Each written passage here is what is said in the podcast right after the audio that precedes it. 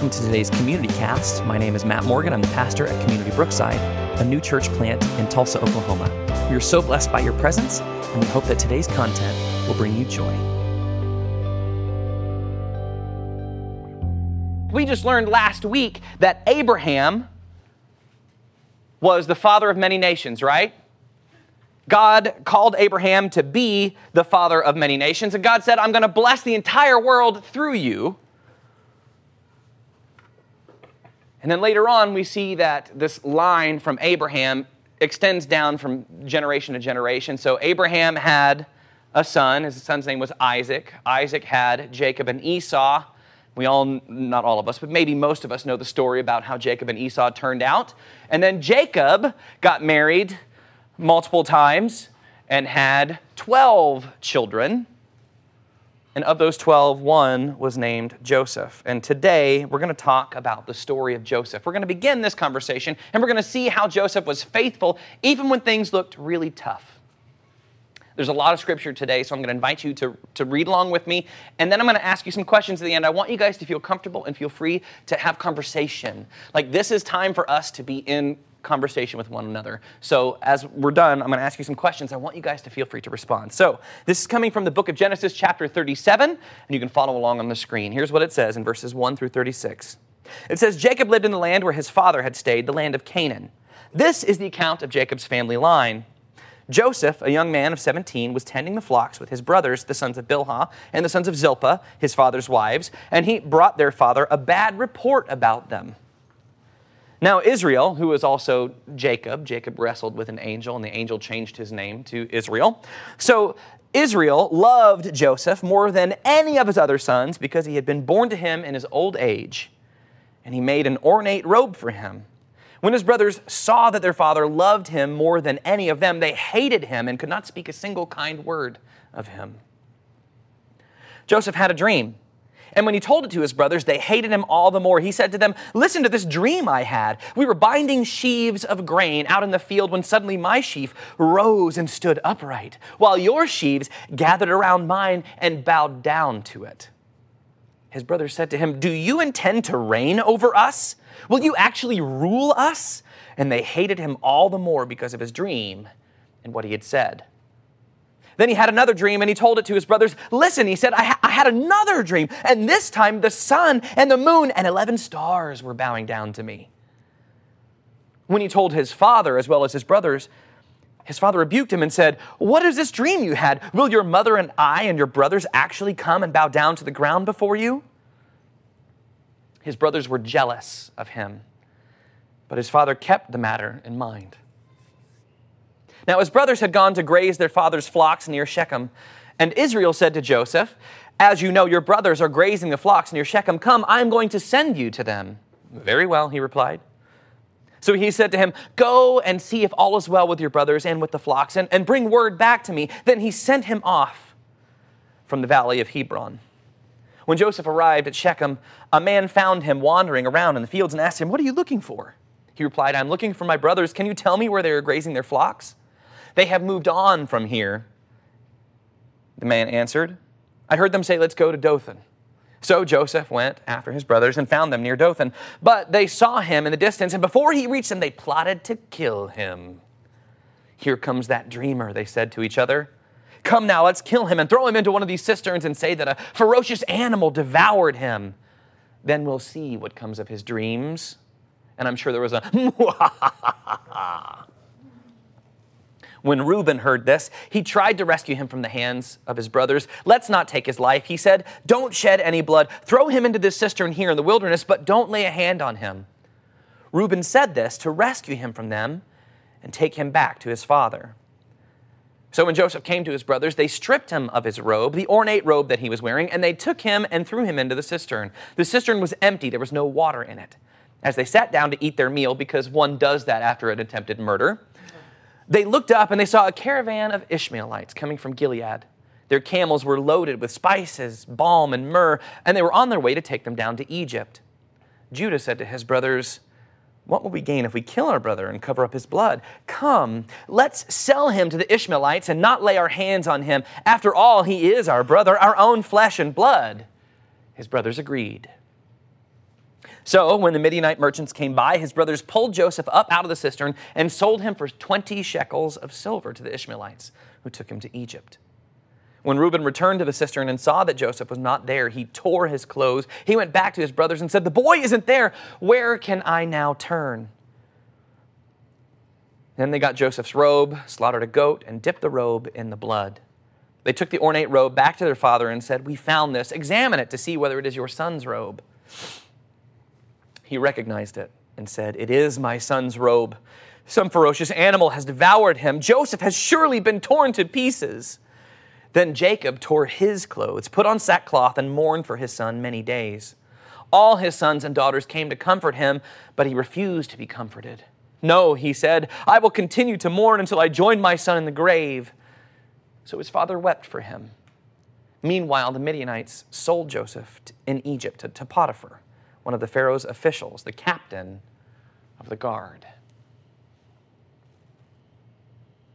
Does this sound like a made for TV drama movie, right? Joseph the dreamer, his brothers hated him because he was clearly the dad's favorite and they wanted to kill him. Come, let's kill him and pretend that he was devoured by ferocious animals. And then we have the older brother Reuben says, No, no, no, no, let's not kill him. He's our own flesh and blood, by the way. Instead of killing him, let's just sell him off as a slave.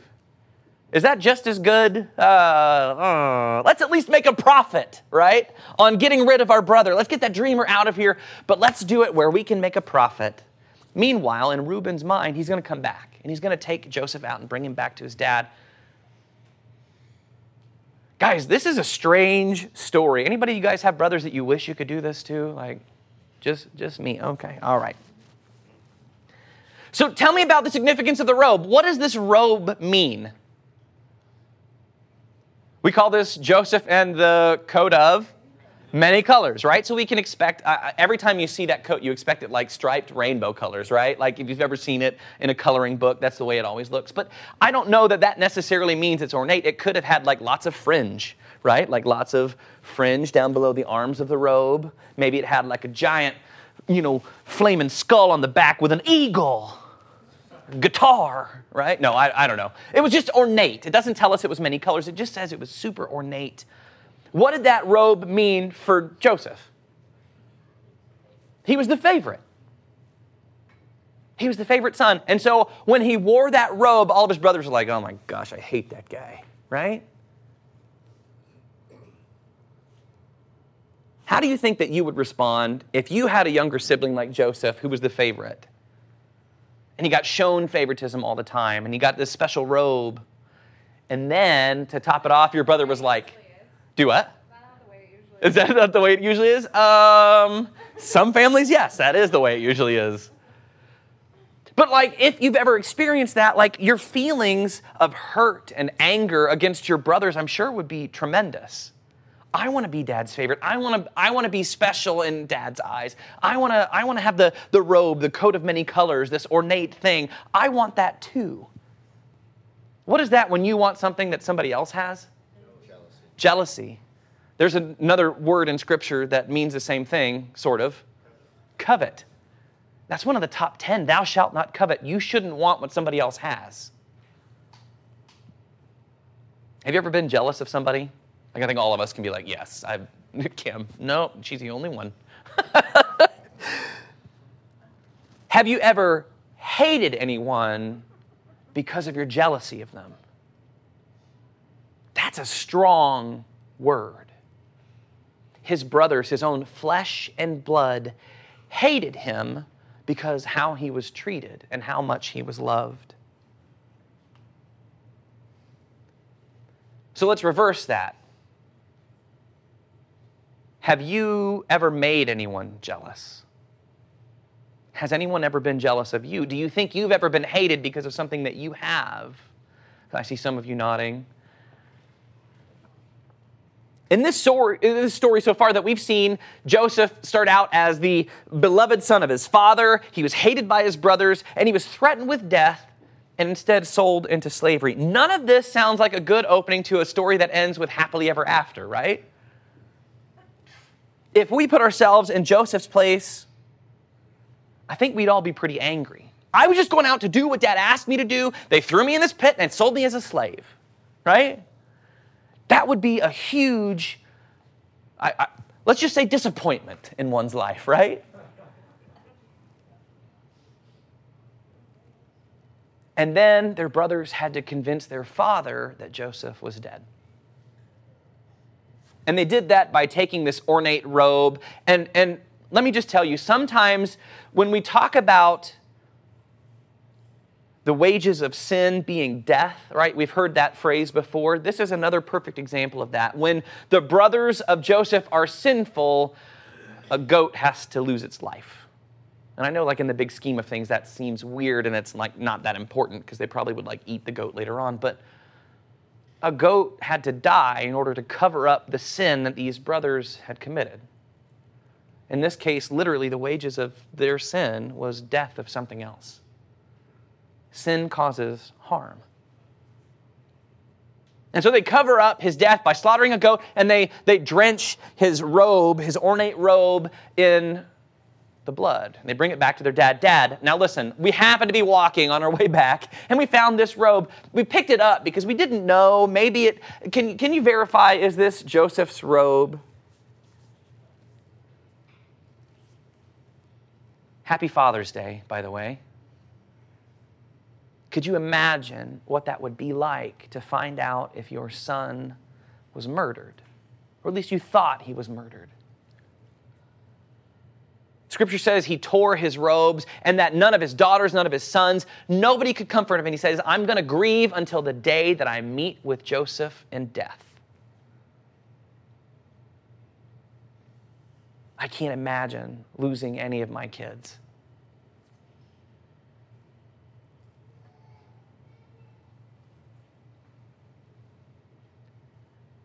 The story goes on so we can kind of catch up with, uh, with Joseph in Genesis chapter 39. We're going to read verses 1 through 23, but we're going to stop in the middle and, and have some conversation. It says now in verse 1 Now Joseph had been taken down to Egypt. Potiphar, an Egyptian who was one of Pharaoh's officials, the captain of the guard, bought him from the Ishmaelites who had taken him there. The Lord was with Joseph so that he prospered, and he lived in the house of his Egyptian master. When his master saw that the Lord was with him and that the Lord gave him success in everything he did, Joseph found favor in his eyes and became his attendant. Potiphar put him in charge of his household and he entrusted to his care everything he owned. From the time he put him in charge of his household and all that he owned, the Lord blessed the household of the Egyptian because of Joseph. The blessing of the Lord was on everything Potiphar had, both in his house and in the field. So Potiphar left everything he had in Joseph's care. With Joseph in charge, he did not concern himself with anything except the food that he ate. So even in Joseph's situation, this terrible situation where he goes from beloved son to slave in a foreign land, his relationship with God doesn't change. Scripture tells us that God was with him even in this weird, terrible, low situation. And this story now is beginning to show us bits and pieces of a hopeful future where God never leaves us either. The same truths about the story of Joseph can be found in our own stories today if we're willing to look at those moments of hardship in our lives and recognize that God never leaves us, even in the struggles. So, what was Potiphar's position? Where is he in relation to the, the Pharaoh? Captain of the guard. He's in control of all the Egyptian fighting men, right? So, what did God do through Joseph for Potiphar's house? Come on, guys. He prospered. All the everything in Potiphar's household prospered. Anything that Joseph touched became blessed.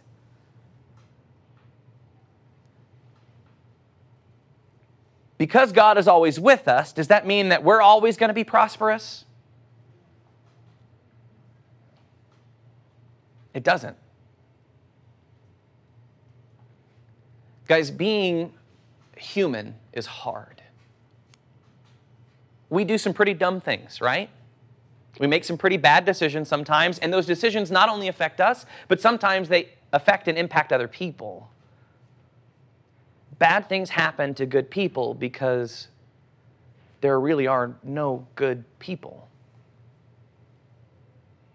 And that's hard for us to say and hard for us to hear, but even Jesus says, Why do you call me good? No one is good except for God.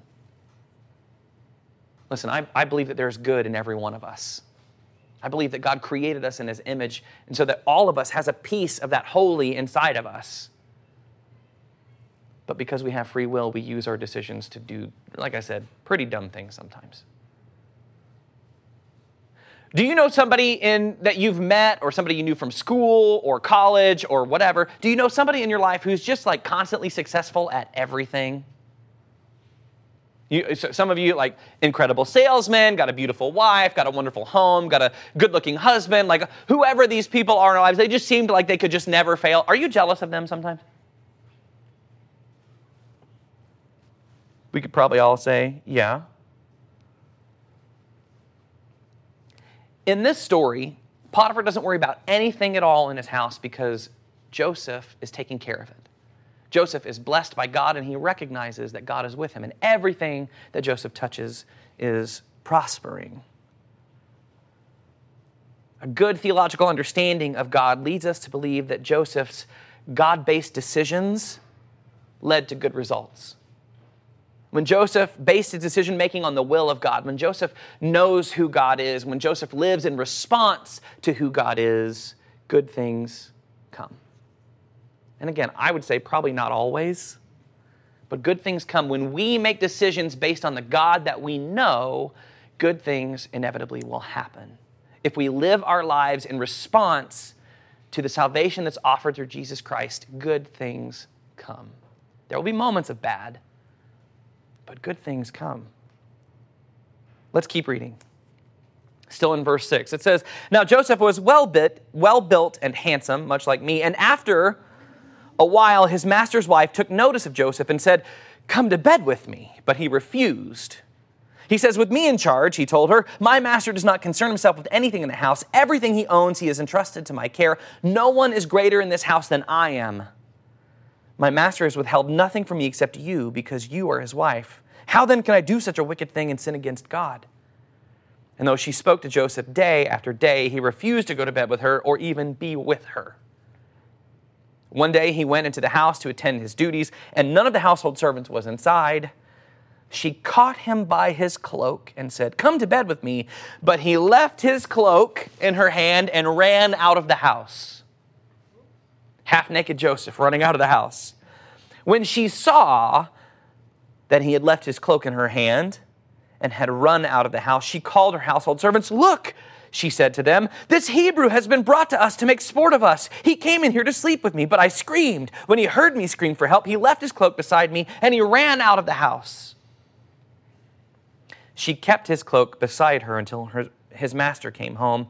Then she told him the story that Hebrew slave you brought to us or brought us came to me to make sport of me, but as soon as I screamed for help, he left his cloak beside me and he ran out of our house. When his master heard the story that his wife told him, saying, This is how your slave treated me, he burned with anger. Joseph's master took him and put him in prison, the place where the king's prisoners were confined. But while Joseph was there in prison, the Lord was with him. He showed him kindness and granted him favor in the eyes of the prison warden. So the warden put Joseph in charge of all those in the prison, and he was made responsible for all that was done there. The warden paid no attention to anything under Joseph's care because the Lord was with Joseph and gave him success in whatever he did. This story is like a repeat of the Potiphar story, right? It's a beautiful, perfect parallel between bad things were meant to happen, but God turned those bad situations into something good. Same thing happens here. He was accused of attempted rape gets thrown in prison, but God is taking a bad situation and turning it for the good. He's found favor now in the eyes of the jailer, and he's put in charge of every prisoner in the jail. Can you imagine having that kind of trust in prison? Like, hey, I'm going to go back here and I'm going to read a newspaper. Can you just make sure everything's good? Can you just take care of stuff for me? Thanks. I, I can't imagine that. But that's how good of a person Joseph was. That's how blessed by God he was. That was the recognition that other people saw that anything Joseph put his hand to turned out to be fantastic.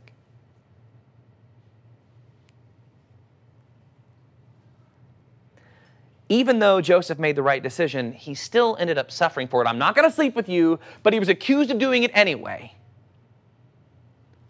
Is that fair?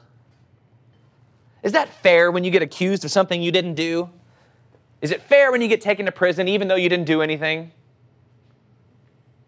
Yeah, okay, thank you. One audible no.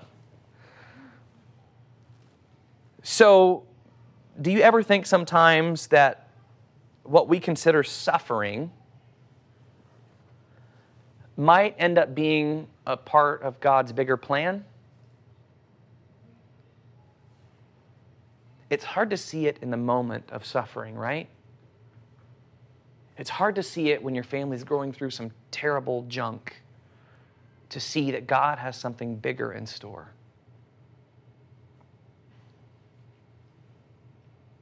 Sometimes short term suffering leads to long term benefits. In the story, Joseph literally says, I'm not going to sin against God by sleeping with you. He didn't want to sin against God or lose the trust that he had with Potiphar by sleeping with his wife, so he did the right thing and he, he left. He ran away. Potiphar's wife favored Joseph, and then when things didn't go exactly the way that she wanted, she got mad and turned on Joseph. I think every one of us have had experiences where we've tried to do the right thing and then something bad happens as a result, right? One time I tried to go pick up this hitchhiker, and then he held me at gunpoint and stole my car. That didn't happen. That's I'm just saying. Like sometimes you try to do a good thing and bad things happen. Again, we read that the Lord was with Joseph, and therefore, even in prison, so now he's gone from being favored son, sold as a slave, now taken to prison in a foreign country. He's blessed because of his relationship with God. When things could be so much worse for Joseph, God is with him. And the warden in the prison also recognized that everything that Joseph touched was blessed. To continue on in the story, we're going to jump over to Genesis chapter 40.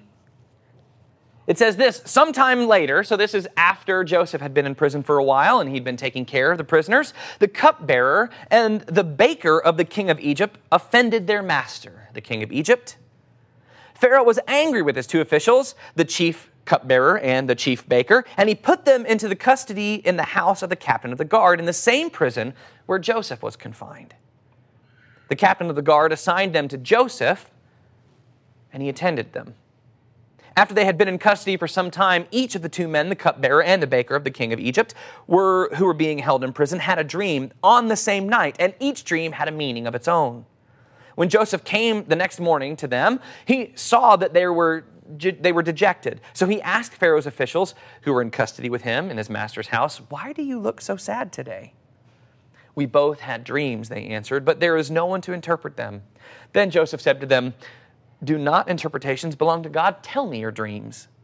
So the chief cupbearer told Joseph his dream. He said to him, In my dream, I saw a vine in front of me, and on the vine were three branches. As, as soon as it budded, it blossomed, and in its clusters ripened into grapes. Pharaoh's cup was in my hand, and I took the grapes, squeezed them into Pharaoh's cup, and put the cup in his hand.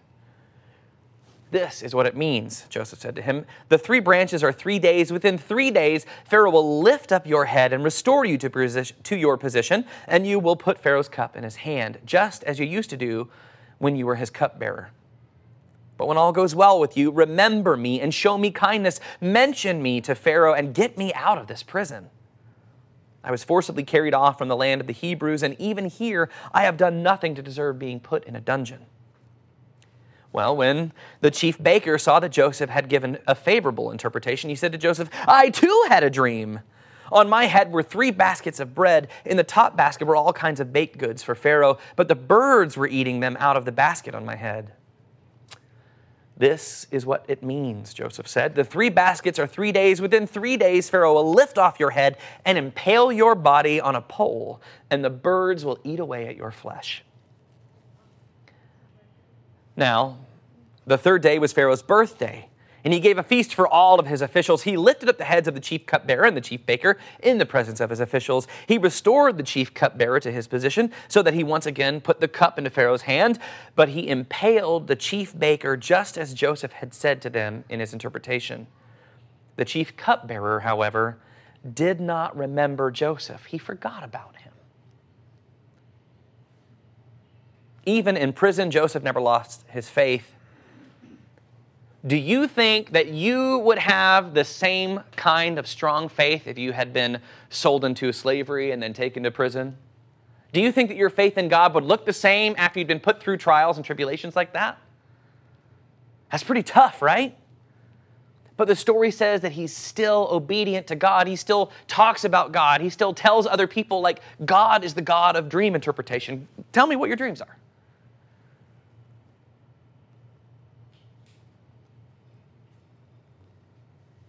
This is a very strange story, but it's one that we really have to look at to understand that sometimes bad things just happen. But on the other side of those bad things, there's always going to be something positive. And again, our human finite perspective is pretty limited.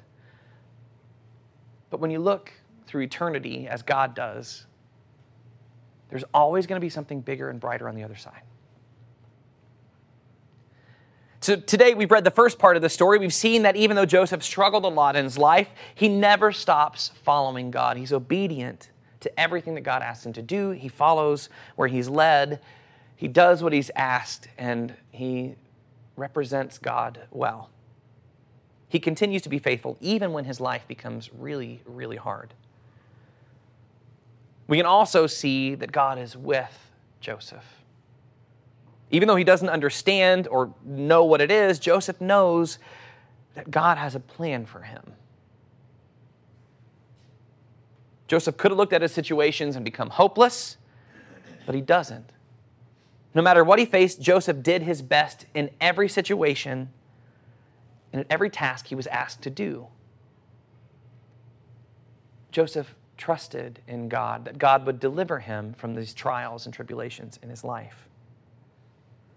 And that relationship between Joseph and God is reflected in the way that Joseph handled his life. So, my question to you guys today is Do you trust God? My hope is the answer is yes.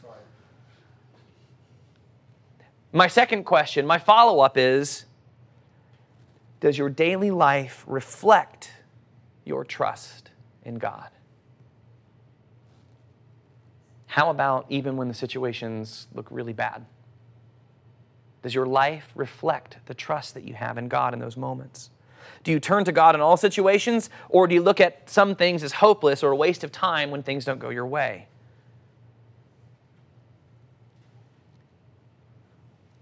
Even just the beginning of the story reminds us that we no longer have to be slaves to fear because each of us was created a child of God. The story of Joseph is one that continues to show how God prepares us and equips us to fulfill the plan that He has for us. It's really easy to take any portion of your life and pull it completely out of the context of eternity and look at it and say, This is awful. This is terrible. I hate my life. But in the context of eternity, there's so much bigger to look forward to. It's easy for us to become hopeless. It's easy for us to give up. It's easy for us to, to be people that don't look anything like the joy that we should reflect because of the hope that we have in Jesus. It's really easy for us to, to just moan and gripe and complain about all the bad things that happen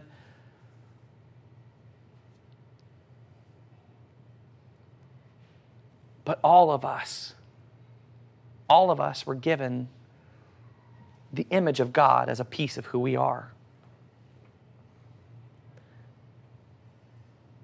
The story of one, the story of Joseph is one that continues to show us how God prepares and equips us to fulfill a plan that maybe we don't even know yet.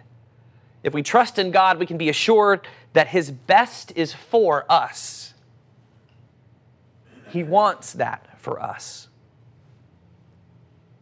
But we can only experience God's best when we live our lives as a response to God's love for us. So, friends, this week and always, let us be willing to trust in God's word. Let us follow wherever God leads us, and let's live out our faith in God every single day. Because God's story for us is so much bigger than we even know. Next week, we're going to continue. We're going to pick up where we left off with Joseph today, and we're going to see a little bit more about God's plan and how God is equipping and preparing Joseph to do incredible things, even in the struggle which should bring hope to each of us that God, in those moments of struggle for us, is preparing and equipping us for something bigger than we even know. It's a great story. Let's pray. God, we are no longer slaves because we are children of God. We don't have to fear anything because we have a hope in you.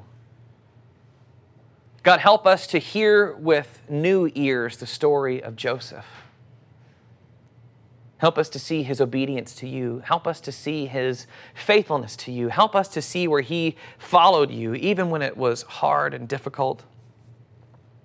And how, in those hard and difficult moments, you equipped him to do your work in the world. God, I pray that you would continue to prepare and equip each of us to do that same good work. God, help us to see our neighbors in need. Help us to find moments where we can impact the world for good. Help us to seek out injustice so that we can bring righteousness into those circumstances. God, let us be people after your heart. Gracious Lord Jesus, be with us now, your people. As we sing praise to you, as we continue to go about our day, God, fill us with your Holy Spirit that we can take your Spirit with us out into the world and share with the world how good our God is. God, this is not a prosperity gospel. This is not about us gaining wealth or fame or riches. This is about a promise that you'll be with us even when life looks tough. So, God, help us show the world that you are with each of us, even when life gets hard. Lord Jesus, we thank you for loving us even when your life got hard to the point of death that you did everything you possibly could to show us what love looked like, and then you gave your life away. Help us to be people that follow that example. Help us to love our neighbor as you have loved us, and help us be willing to sacrifice for the kingdom of God. Lord Jesus, we love you. And this, this community, this church, this is for you. Continue to be with us. And this we ask in the name of Jesus. Amen. Thank you so much for joining us on today's Community Cast. We hope that you were blessed by today's conversation. If you'd like to know more about Community Brookside, please feel free to visit us at our website, communitybrookside.com, or find us on your favorite social media outlet. We hope to hear from you soon. Be blessed.